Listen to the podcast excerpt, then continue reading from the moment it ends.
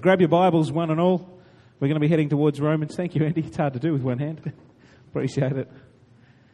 Now, just in case you're wondering about the rain, uh, we have got some um, devices to capture the rain because you may have noticed from where you're sitting, we have a little leak going on over here. And if you've got children, your little ones are also getting a shower now. So if you didn't get a chance to shower them this morning, we're taking care of that for you. We have uh, children's workers with their bronze medallions, so it's all okay. No, there is a little bit of water falling in the other room as well. But uh, Neville and Judy and the team have sorted that out. So we will try and recycle that water, just so you know, and uh, put it back on the garden. it's all good.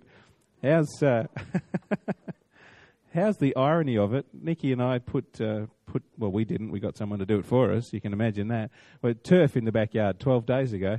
We haven't seen a drop of rain for that entire time. So we've got the water tank. We've purchased water to make sure that we could get the turf growing and all of that.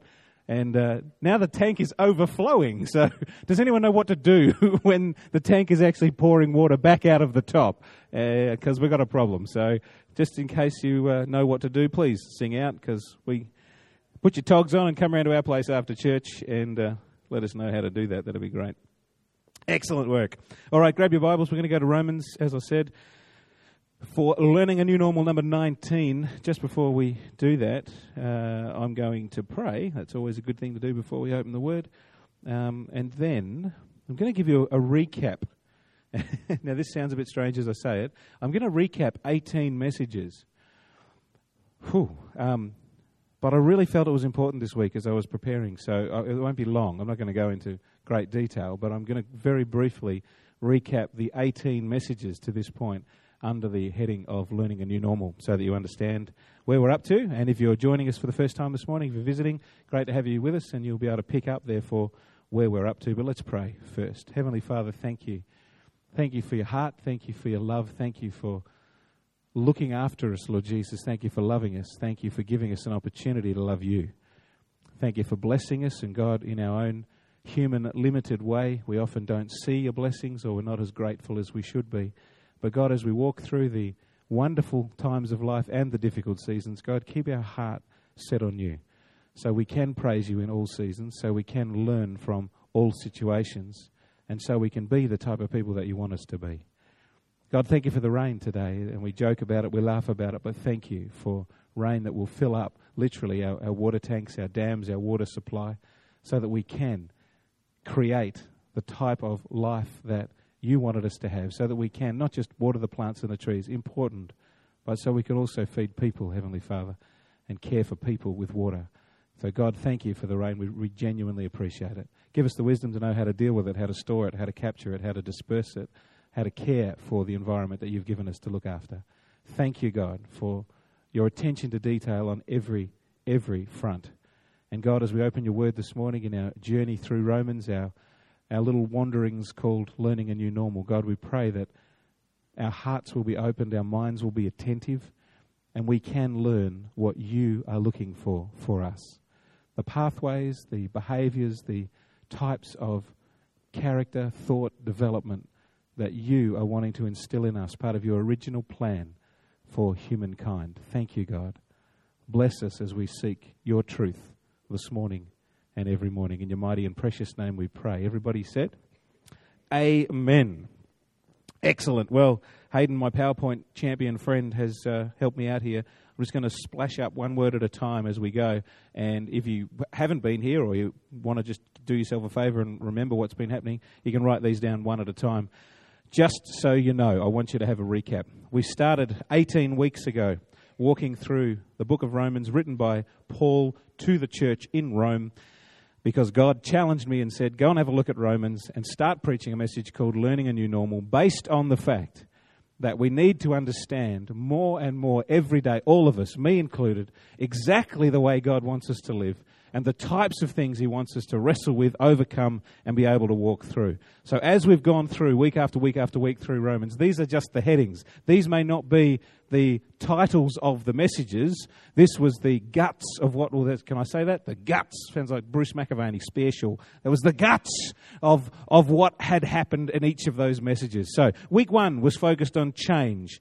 we learnt that in order to learn a new normal, we're going to have to be prepared to change. Because although we, we, mentioned that normal had come to mean what everybody else is doing, that's the world's view of normal. We were learning that normal actually means what is natural, real, right, good, and noble. And that's what we need to discover the real plan and pattern God has for our lives. And that requires of us the ability to examine ourselves and allow for change. Summary current way of thinking I don't need to change, I'm fine the way I am.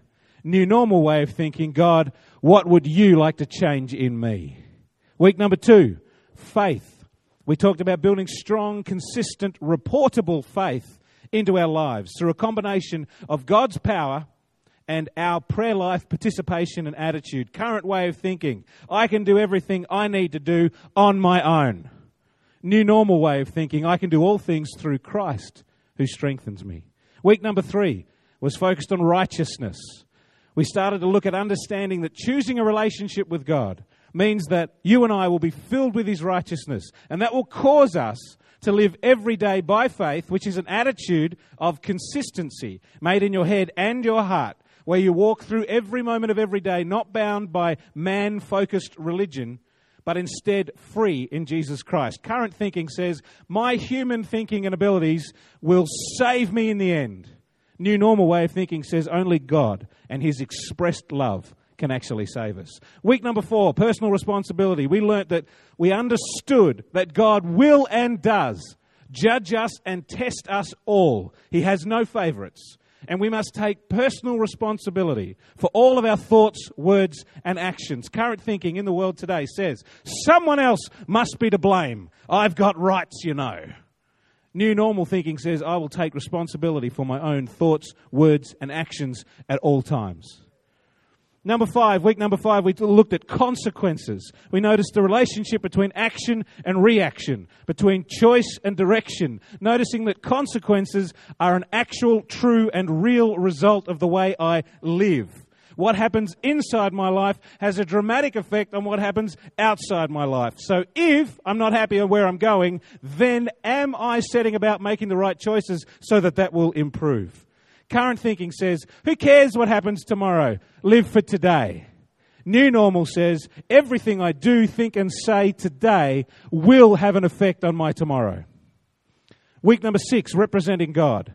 We started to appreciate that despite all of our human mistakes, shortfalls, and inconsistencies, God actually asks you and I to represent Him here on earth. It's part of His plan for you and I and for all Christians worldwide. He trusts us with his very words. And this opportunity is the biggest advantage and the best value you and I will ever, ever receive in life. Current thinking says nobody really notices or cares how I behave.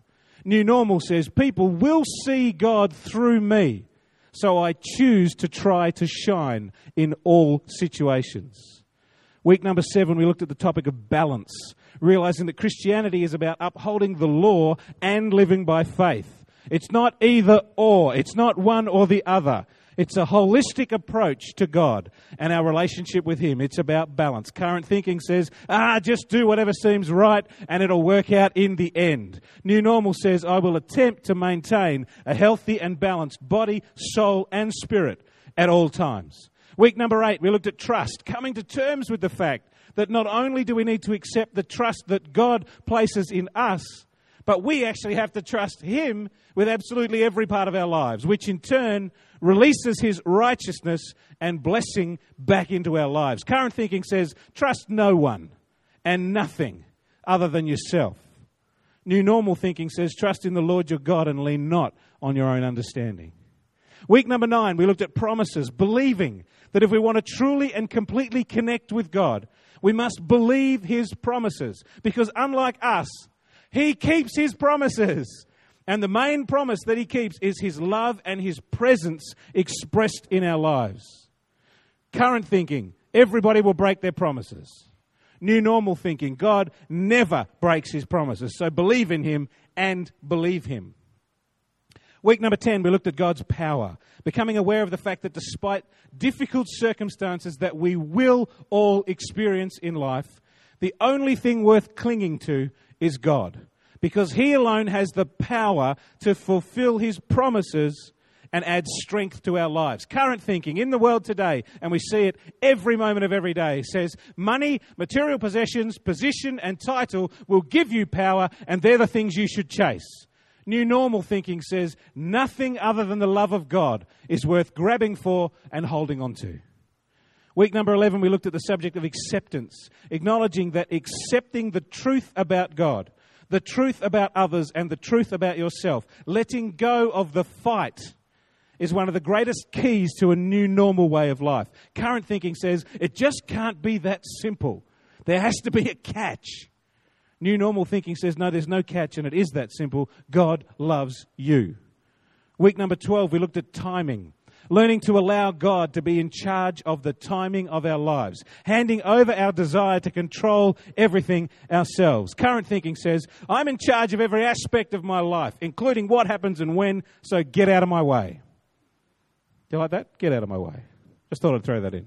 New Normal says, God loves me so much and He wants the best possible result in every situation for my life, so I need to trust Him with all the timing issues. Week 13, reconciliation, a big word, but we learnt that real reconciliation is about returning to and being reconciled to God Himself, which in turn helps us to reconcile and build relationships with other people. Current thinking says, I hold the key to my own wholeness. New Normal says the answers I need, the solutions I'm looking for, the clarity I desire, the understanding I'm searching for, and the security I crave. In fact, the only place free from conflict and full of peace is found in God. Week 14, we're nearly there. Focus. Thank you. We said that bringing our focus away from the worldly distractions which are on offer and putting our focus back on the gift of God, the presence of God, is the only way home. Current thinking says, I will chase down and grab at anything which I believe will benefit me. New normal says, I will relax and remain focused on God, allowing Him to highlight that which is important. New life was week 15, remembering that despite what the world says, death is not the end, but is the beginning. And that in our lives we need to let the past die so that new life in Christ can begin. Current thinking says, hold on to everything you can just in case you ever need it. New normal says, let go and allow the past to die to encourage fresh new life and growth and sustainable development in every part of your life. Week 16, obedience was the subject. We reminded ourselves that true godly obedience is acknowledging how careful we need to be with our choices and what we need to obey, in the knowledge that we will become a slave to that which we choose to follow and serve. Current thinking says, I'll place my allegiances wherever I want to, thank you very much. New normal says, I will prayerfully and carefully choose who and what I listen to, follow, and obey. Week 17 was about release. We looked at understanding the fact that because this new life in Christ is all about a freedom from the hold of the old, then we must change our way of thinking and living in order to let go and break the cycle of sin that otherwise controls our lives, which then releases us from the chains that hold us back and allow us to experience full and real salvation, restoration to the original plan, intended condition of wholeness, health, and connection to God. Current thinking says there's nothing wrong with the way I'm living. New normal says my desire for a new day in my life is so strong that I am prepared to alter my thinking and my actions and allow God to rebuild me. And last week, week 18, we looked at commitment, which is really what was underneath the message last week was the subject of commitment, accepting that it is only the love and authority of Christ in my life which actually allows me to beat my personal struggle with sin. And therefore, choosing to access his love and authority by living a life of total commitment to him is what helps me beat the struggle of sin. Current thinking says, I alone am strong enough to defeat anything and everything that comes my way. New normal says, I accept that whilst I have the desire to do what is right, I simply cannot carry it out on my own, so I team up with God to get the job done. I know that was a little long, somewhat of a lengthy synopsis, but I wanted to really remind us of where we've been over the last 18 weeks so you start to get that in your head and we see 18 messages that have come all from simply seven chapters of one book in the Bible, can you start to see, because I'm starting to see it more and more every day, just how much God loves you and just how much He wants to get His message of love across to you. This is just seven small chapters of one book in the Bible, written by Paul to the church at Rome at that time, but used by us today to understand that the Word of God is living, two edged, breathing, and changes your life moment by moment. 18 messages to remind us of how good and strong and wonderful God is already, just by opening a few pages. Today, we move on, week number 19, and, and I want to continue to build on everything that we've been learning so far. Thank you, Hayden. That's great, my friend. We'll move into week 19. We open up our Bibles to Romans 8 from verse 1. We're just reading 11 verses today Romans 8 1 to 11. And then we'll see where we go from there. Romans 8 1 to 11 says this Therefore, there is now no condemnation for those who are in Christ Jesus. Because through Christ Jesus, the law of the Spirit of life set me free from the law of sin and death. For what the law was powerless to do, in that it was weakened by the sinful nature, God did by sending his own Son in the likeness of sinful man to be a sin offering. And so he condemned sin in sinful man in order that the righteous requirements of the law might be fully met in us who do not live according to the sinful nature, but according to the Spirit. Those who live according to the sinful nature have their minds set on what nature desires. But those who live in accordance with the Spirit have their minds set on what the Spirit desires. The mind of sinful man is death, but the mind controlled by the Spirit is life and peace. The sinful mind is hostile to God. It does not submit to God's law, and nor can it do so. Those controlled by the sinful nature cannot please God. You, however, are controlled not by the sinful nature, but by the Spirit, if the Spirit of God lives in you. And if anyone does not have the Spirit of Christ, he does not belong to Christ. But if Christ is in you, your body is dead because of sin, yet your spirit is alive because of righteousness. And if the Spirit of Him who raised Jesus from the dead is living in you, he who raised Christ from the dead will also give life to your mortal bodies through his Spirit who lives in you. Let me reread just a couple of bits that I highlighted in my scripture, my, my Bible, that really jumped out at me this week as I was praying through this and reading over it in preparation for today.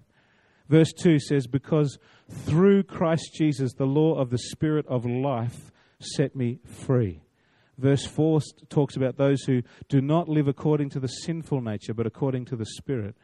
Verse 5 goes on and says, Those who live in accordance with the Spirit have their minds set on what the Spirit desires. The mind's controlled by the Spirit of life and peace. Not controlled by the sinful nature, says verse 9, but by the Spirit. If God lives in you, His Spirit is talking to you. And your spirit is alive, says verse 10. I wrote this down. Our lives should never be lived in reaction to a set of observed circumstances. But instead, our lives should be lived in response to revelation. God's Spirit relating to my spirit. I want to talk this morning about revelation. Our lives should not be lived in reaction to a set of observed circumstances, the stuff that happens around us but instead our lives should be lived in response to revelation, God's Spirit relating to my spirit. As I read through these first 11 verses of Romans chapter 8, with Paul imploring people to understand the Spirit of God and not be attracted to their human spirit and not fall to the lowest common denominator all the time, but lift up your eyes, is basically what he's saying, and be attracted to the Spirit of God. Allow the Spirit of God to talk to your spirit. Allow your insides to be open and receive from God. He's talking about revelation revelation. He's talking about God's Spirit relating to your spirit and my spirit, and us making decisions and life patterns and choices based not on what we see, but on what is revealed to us by God. Living by revelation. Revelation. Learning a new normal, number 19, revelation. These days we tend to use the word revelation, I believe, to cover a variety of occasions and uses, and anything where a new thing is discovered or learned, anything where something is taught or handed on or passed on, anything where I pick up something I didn't know before, I call it a revelation. Oh, I had a revelation. I got something new out of that. But if you actually look in the dictionary, just the dictionary, not the God dictionary, not the Jesus Christ inspired Holy Scripture, not anything else. Just for a second, just have a look in the normal dictionary. I went to Merriam Webster online and had a look at the dictionary. And this is what the normal ungodly dictionary says Revelation, the act of revealing or communicating divine truth, something that is revealed by God to humans. That's what the dictionary actually says. God talking to people. And yet, I think sometimes we walk around with a bit of a fog in our head and we use revelation as a general term. Oh, I had a revelation about how to plant grass. I had a revelation about. The... Great, that's fantastic, but have you had a revelation? Is God talking? Even the ungodly world knows that revelation is actually about God revealing truth to you and I, about God's Spirit communicating with your spirit and my spirit, about God tapping us on the shoulder, interrupting our lives and saying, I've got something I want to say. Are you listening? Is your heart open? Can I reveal myself to you? That's what revelation really is. And I'm not sure that any of us, me included, understand enough the strength and vitality of the concept of revelation. We don't normally give God enough time to talk to us. We're too busy. Anybody had a busy week? Go on, be honest, I have. We're too busy. We spend way too much time in busyness and not enough time waiting for revelation. Just allowing God to speak and reveal Himself to us. That's revelation. That'll change our lives. This fast and furious pace that we live in, the, the fact that we rarely slow down. I'm slapping myself as I'm speaking to you. If we could grasp that and allow God to actually speak to us and hear it and hear what He has to say, allow Him to reveal Himself to us, imagine how different your life would be. How many people would like a little bit more revelation in their lives? How many people would like to think about a time and a place where God clearly deposits into your head, your heart, your spirit exactly what He wants you to do. I reckon that'd be unbelievable. And we need to be there. I'm sure as Christians, me included, and most of us, have had revelations from God. Individual moments where we felt God say something, not necessarily audibly, but we felt a shift of understanding. We felt something grow in us a confirmation from a friend or a family member or a passerby, something in Scripture that leapt out and witnessed to us that really made sense, something being revealed. Excellent. How about if it was happening every day? How about if every decision you had to make, you could just stop for a minute and receive a revelation from God? How about if every decision that we are making in life right now, as you face a decision to do with what, what work situation you have, what family situation you need to solve, a financial situation, a, a house situation, a career change, a, a, something that you're walking through right now, struggling with and going, I'm not quite sure. There's no sin necessarily involved. There's nothing bad happening here, but I'm just not quite clear on what to do.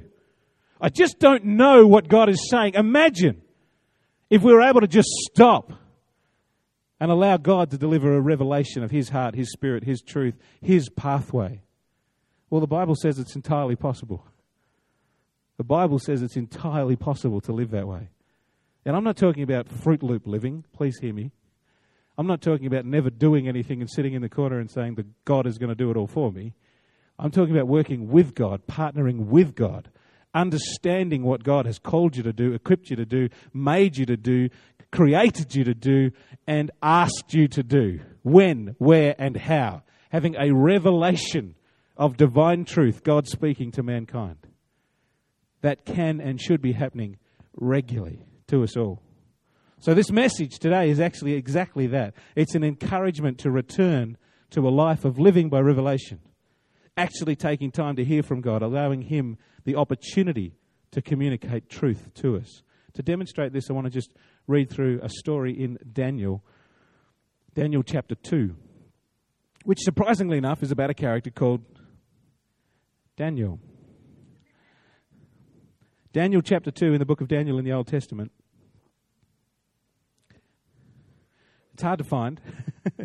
so go to sort of Matthew and then flick back a couple of books past all the little ones, you know, the Hoseas, the Joels, the Habakkuk's, the, all those ones, and you'll find Daniel about there.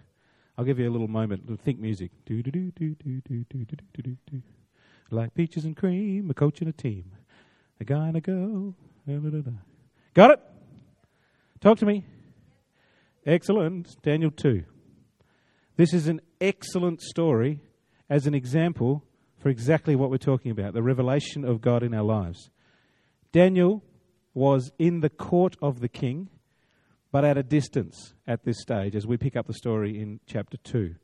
The king had come in, just by way of example and, and background information in, in chapter 1. Uh, the king had actually come in and taken over. This is King Nebuchadnezzar. He had uh, fought for and won the city and defeated the, the, the rest of them. And he was now in charge, and he'd said to his right hand man, I want all the best young men assembled. So pick all the tall, strong, good looking, clever, wise, beautiful ones, bring them all to me. I want them to be taught and educated and equipped in the ways of God and the world. He was not a godly man, but he wanted them equipped and, and learning in, in the ways of the world and the gods at that time. Uh, Daniel, who was a godly man, agreed to be part of this process, but did not agree to participate in anything ungodly. He wouldn't even eat the food that was put in front of him because he said, My God will, will supply. You know, you watch and see. So he had actually spent the chapter one there, which goes over a three year period, uh, becoming part of the king's service, but he was still in the outer court, considered as one of the wise men, but kept at a distance, because the king, an ungodly king, was more interested in his magicians and his sorcerers than he was in anyone who had anything to do with God. So Daniel was kept at a distance. This is where we pick it up in Daniel chapter 2. The king, Nebuchadnezzar, is having some dreams. In the second year of his reign, King Nebuchadnezzar had some dreams. His mind was troubled, and he could not sleep. So the king summoned the magicians, the enchanters, the sorcerers, and the astrologers to tell him what he had dreamed. And when they came in and stood before the king, he said to them, I've had a dream that troubles me, and I want to know what it means. The king couldn't sleep. The king was troubled. He was unsure of what was happening in his life. He didn't know what to do. Sound familiar? Anyone here ever been in a similar situation? Ever had a time or a season where you just didn't quite know what to do. But somehow, we nearly, to a person, seem to begin this search by starting to look in the wrong direction. Looking in all the wrong places, when all we really need is a revelation from God. But the king starts looking in the wrong places. He calls the magicians, the enchanters, the sorcerers, and the astrologers. Moving on in verse 4. The astrologers answered the king in Aramaic. They were clever, they were learned, they had a few languages. They should have done it in French, would have been impressive. King, live forever. They were sucking up to him. Tell your servants the dream, and we will interpret it. The king replied to the astrologers, Well, this is what I have firmly decided. If you do not tell me what my dream was before you interpret it, I'll have you cut up into pieces and your houses turned into piles of rubble. He was a fr- friendly family kind of guy. If you tell me the dream and then explain it, you will receive from me gifts and rewards and great honor. So tell me the dream first and then interpret it. Once more they replied, Oh, um, let the king tell us the dream and we'll interpret it. The king said, Well, I'm certain you're trying to gain time here. You're stalling because you realize that this is not what I have already decided. If you do not tell me the dream, there is just one penalty for you, just a small one. You have conspired to tell me misleading and wicked things, hoping the situation will change. You're trying to fool me here. So then tell me the dream, like I asked, and I will know that you're then able to interpret it for me. Whew. The astrologers answered the king. They're probably getting a little nervous at this stage. There is not a man on earth who can do what the king asks.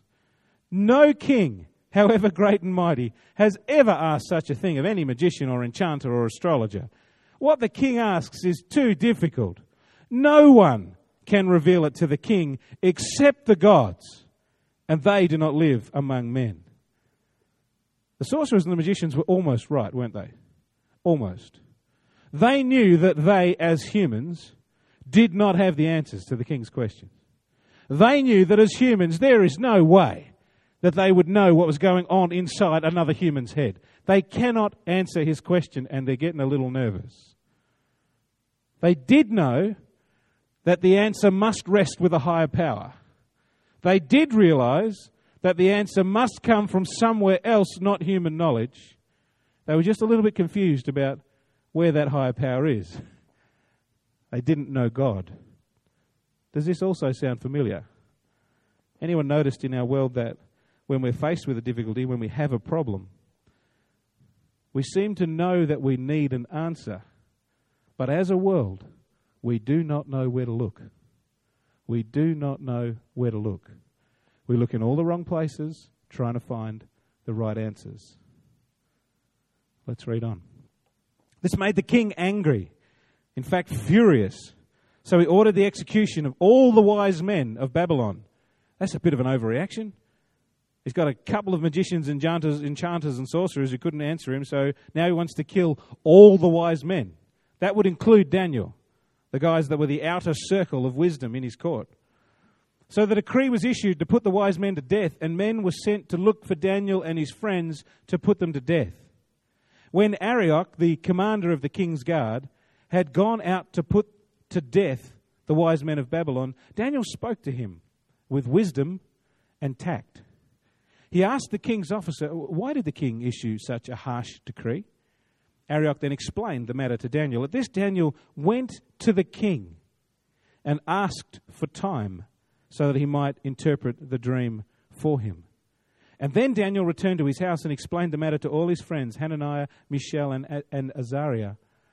And he urged them to plead for mercy from the God of heaven concerning this mystery, so that he and his friends might not be executed with the rest of the wise men in Babylon. Daniel knew, Daniel knew that God was going to reveal truth. Daniel knew that God was going to speak to him about the king's situation. He had the faith to understand how big and strong and awesome God is. Faith was not in question. But he didn't just rest on faith and sit in the corner and wait. He added to faith, as Scripture continues to remind us right the way through the New Testament as well. Add to your faith action. Get active with God, partner with God, and do something in His name.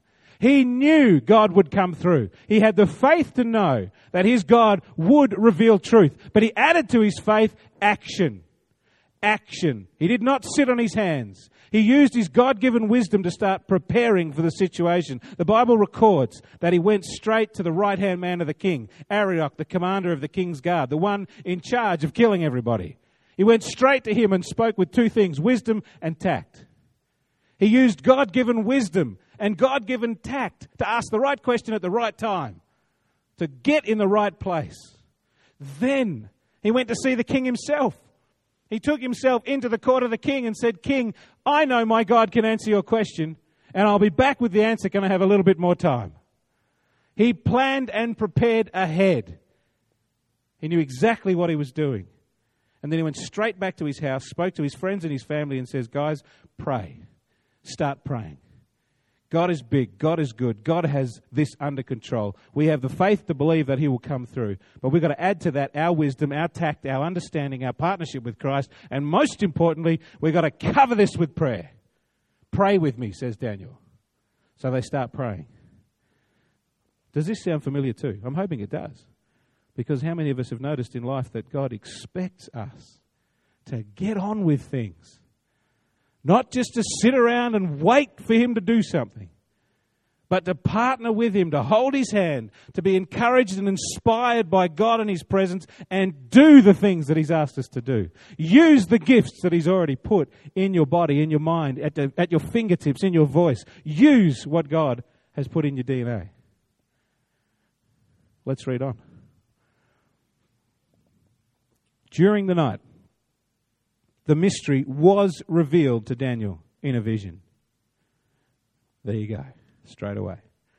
Then Daniel praised the God of heaven and said, Praise be to the name of God forever and ever. Wisdom and power are his. He changes times and seasons. He sets up kings and, and deposes them. He gives wisdom to the wise and knowledge to the discerning. He reveals deep and hidden things. He knows what lies in darkness and light dwells with him. I thank and praise you, O God of my fathers. You have given me wisdom and power. You have made known to me what we asked of you. You have made known to us the dream of the king. Then Daniel went to Arioch, whom the king had appointed to execute the wise men of Babylon. And he said to him, Do not execute the wise men of Babylon. Instead, take me to the king, and I will interpret his dream for you. Cool. God did bring revelation to Daniel exactly as Daniel had faithfully expected he would. And please note this. Please if you write nothing else down or you file nothing else away in your head today, get this. What was the first thing Daniel did after God revealed truth to him? The very first thing Daniel did was to praise and thank God. The very first thing Daniel did after he has received revelation, divine truth has been communicated to him. God has spoken into his life, the very first thing he did was to stop and say, Thank you, God. Thank you, God. He didn't do what many of us and many Christians would do. He didn't rush off and start a new movement based on his latest revelation. He didn't launch a new book or a CD series. He didn't even go straight to the local media and say, Look what the Lord showed me. He just went straight back to God and said, Thank you. Thank you, God. Praise your name. If that doesn't sound familiar, it should. All of us should ensure that when God speaks, our first reaction is to say thank you. Our first reaction is to praise Him as a first up response, not a disingenuous afterthought, but a first up response to God. Let's keep reading. Arioch king's commander, man in charge of killing, took Daniel to the king at once and said, I've found a man, king, among the exiles from Judah, who believes he can tell you, king, what the dream means. So the king asked Daniel, Are you able to tell me what I saw in my dream and interpret it? Same question. I want you to tell me about my dream before you bother interpreting it. Daniel said, Listen to this. Brilliant. Daniel said, no wise man, enchanter, magician, or diviner can explain to the king the mystery he is asked about. But there is a God in heaven who reveals mysteries. And he has shown King Nebuchadnezzar what will happen in days to come. And your dream and the visions that pass through your mind as you lay on your bed are these. As you were lying there, O king, your mind turned to things to come, and the revealer of mysteries showed you what is going to happen. As for me, this mystery has been revealed to me, not because I have greater wisdom than any other living men, but simply so that you, O king, may know the interpretation and that you may understand what went through your mind awesome. This is incredible. This is wonderful. Have a look at the humility and the godliness shown by Daniel here. He goes to the king, he's standing at the feet of the king. And he could take all the credit if he really wanted to. He could say, Oh, yes, I had a bit of a think, and this is what's in your head. He could have claimed riches and, and, and women and, and futures and and buildings and stuff that kings hand out. I was trying to make a list of things that kings would dispense. Lots of stuff. But he didn't. He simply stood at the feet of the king and said, King, you need to understand that no human being alive could answer the question you're asking. But there is a God. There is a God who can tell you everything. He goes on to say, I don't have any greater wisdom than any other person. The only reason God has revealed this to me is so that I can help you. Amazing revelation, an amazing treatment of the revelation. All of us should also live like this, hearing from God regularly and applying the revelation to life helping others to find Christ and connect to their future, and not claiming anything for ourselves, simply pointing to God the whole time, pointing to Christ. Let's read on. You looked, O king, and there before you stood a large statue, an enormous, dazzling statue, awesome in appearance. He goes on and on, and I won't read all of this because we don't need to understand all of this. But there was a head, there was a statue, there was, and he gives all the descriptions of it. And this was the dream that we interpret for you, O King, in verse 36. And you are the king, and you've got stuff to do. And he goes through, through, through, through verse 39, and there'll be this kingdom and this kingdom, and you'll need to take over this and crush this and put it in the oven for half an hour at 360. And he goes through everything that the king will need to do and he gets right up until verse 44. He says, In the time of that, then the God of heaven will set up this kingdom, and then that'll be fixed and that'll be done, etc., etc., down to verse 46. Just before that, the great God has shown the king what will take place in the future. This dream is true, and the interpretation is trustworthy. In verse 46, then King Nebuchadnezzar fell prostrate before Daniel, paid him honor, and ordered that an offering and incense be presented to him. And the king said to Daniel, Surely your God is the God of gods and the Lord of kings and a revealer of mysteries. For you were able to reveal this mystery to me.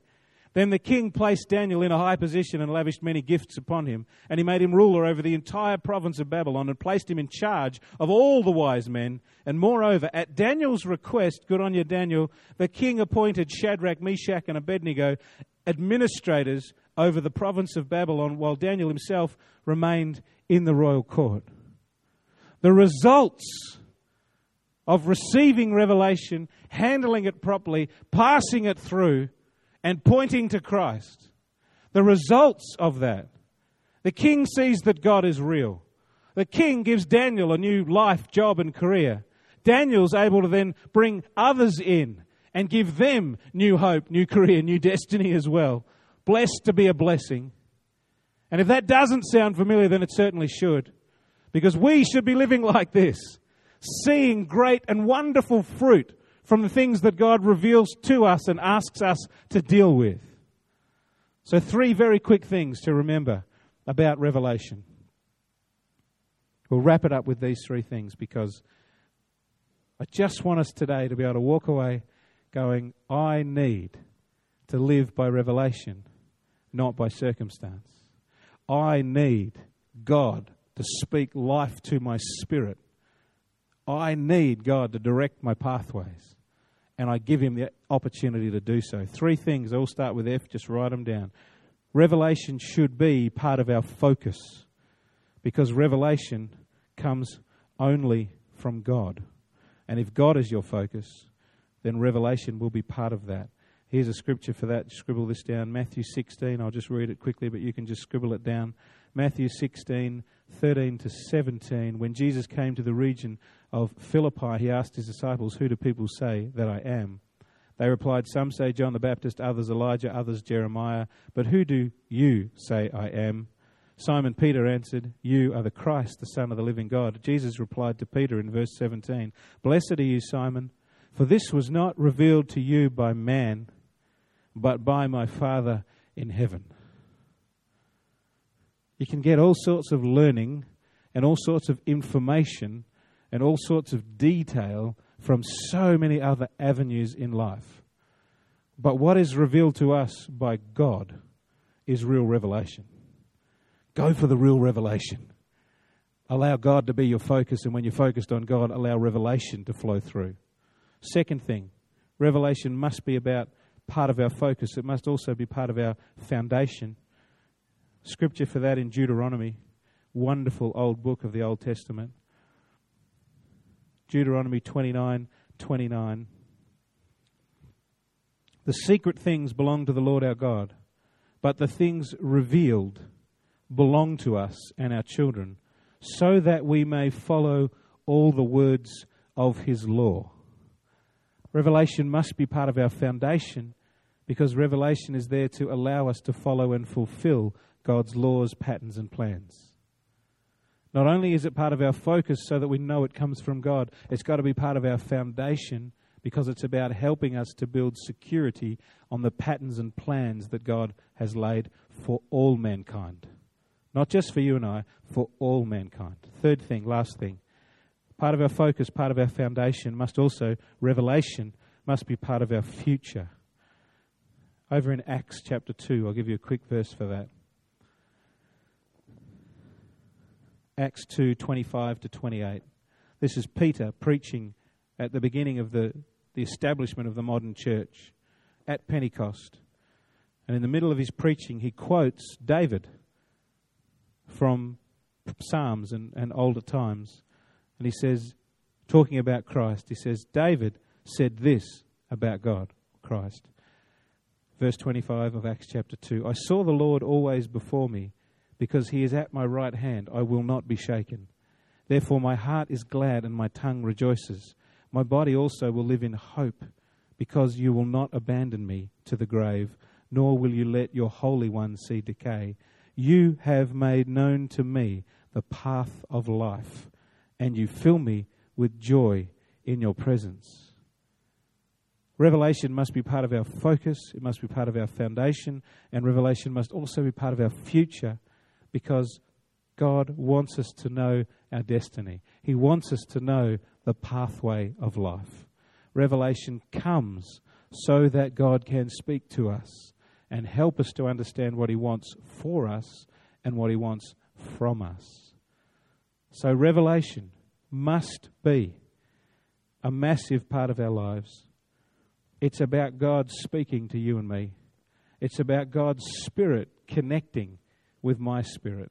It's about God communicating divine truth through the layers of everything else that's going on in our lives and cutting through and speaking directly to my spirit, revealing truth to me. This should be of massive importance to us every day. It should be part of our focus, it should be part of our foundation, and it definitely should be part of our future an understanding of revelation. If you or I are not hearing from God consistently and clearly, then we need to be praying and preparing to increase the amount of revelation in our lives. Don't be looking elsewhere, just look straight to God. We need to give God this opportunity to communicate truth to us. Does that make sense this morning? You all good? Excellent. I want to pray for you and Maybe if we just have the musos, we won't necessarily sing. I'm not sure yet, but we'll just we'll just wrap things up because actually my watch I think is wrong. I'm hoping that's wrong. What is the time? Ah, oh, my watch says 22 minutes past 12. Somebody's playing tricks on me. Somebody set my watch 25 minutes early, looking for a short sermon. Where are the kids? What's going on there? It says 25 past 12. Ah, it doesn't matter. So we've got plenty more time. I just really want to want to pray and, and, and sink that in and, and allow us to receive that. Did you did you get that this morning? That I really believe that God wants us to understand that not just at this season. I mean, all of these things are seasonal because we're learning them at the right season. But I really think God wants us to get this in our hearts and understand this is something we should have as part of our daily life every day. To understand the revelation of God doesn't need to be overly confusing, doesn't need to be difficult, doesn't don't need to stress out over it. Just rest and relax and let God speak. Take away the distractions, focus on God, let Him speak. And He will reveal to you, spirit to spirit, truth to teach us, guide us, shape us, mold us, and take us where we're meant to be. Make sense? Excellent. Stand to your feet. I want to pray for you. And we'll just seal this. And if you need some prayer, if you want someone to pray with you, come on down, not a problem. We're happy to pray for you. If you are here this morning and you've never even met God and you, are just not quite sure even what we were talking about, then I'd love to talk to you as well and have a pray with you, not a problem. If you're just feeling that uh, you're doing okay with God, you don't have any major blockages, but you haven't had a, a decent revelation from God for quite a while, then come down here and we'll just pray for you. Just let it go because we, it's not meant to be hard. I honestly believe as, as the more we look through Scripture, the more we study this, there's nothing in there that says, and I, the Lord your God, will hide the truth from you. And I, the Lord your God, will make it hard for you. It doesn't say that. He says, I love you and I'm calling you and I want to take burden away from you. So if you're struggling in this area, you don't feel like you're hearing clearly or seeing what God has in store, just come and have a quick pray. Doesn't have to be with me. There's all sorts of people that could pray with you. Just want you to be free in God. Okay? All good? Let's pray. Heavenly Father, you're an awesome God.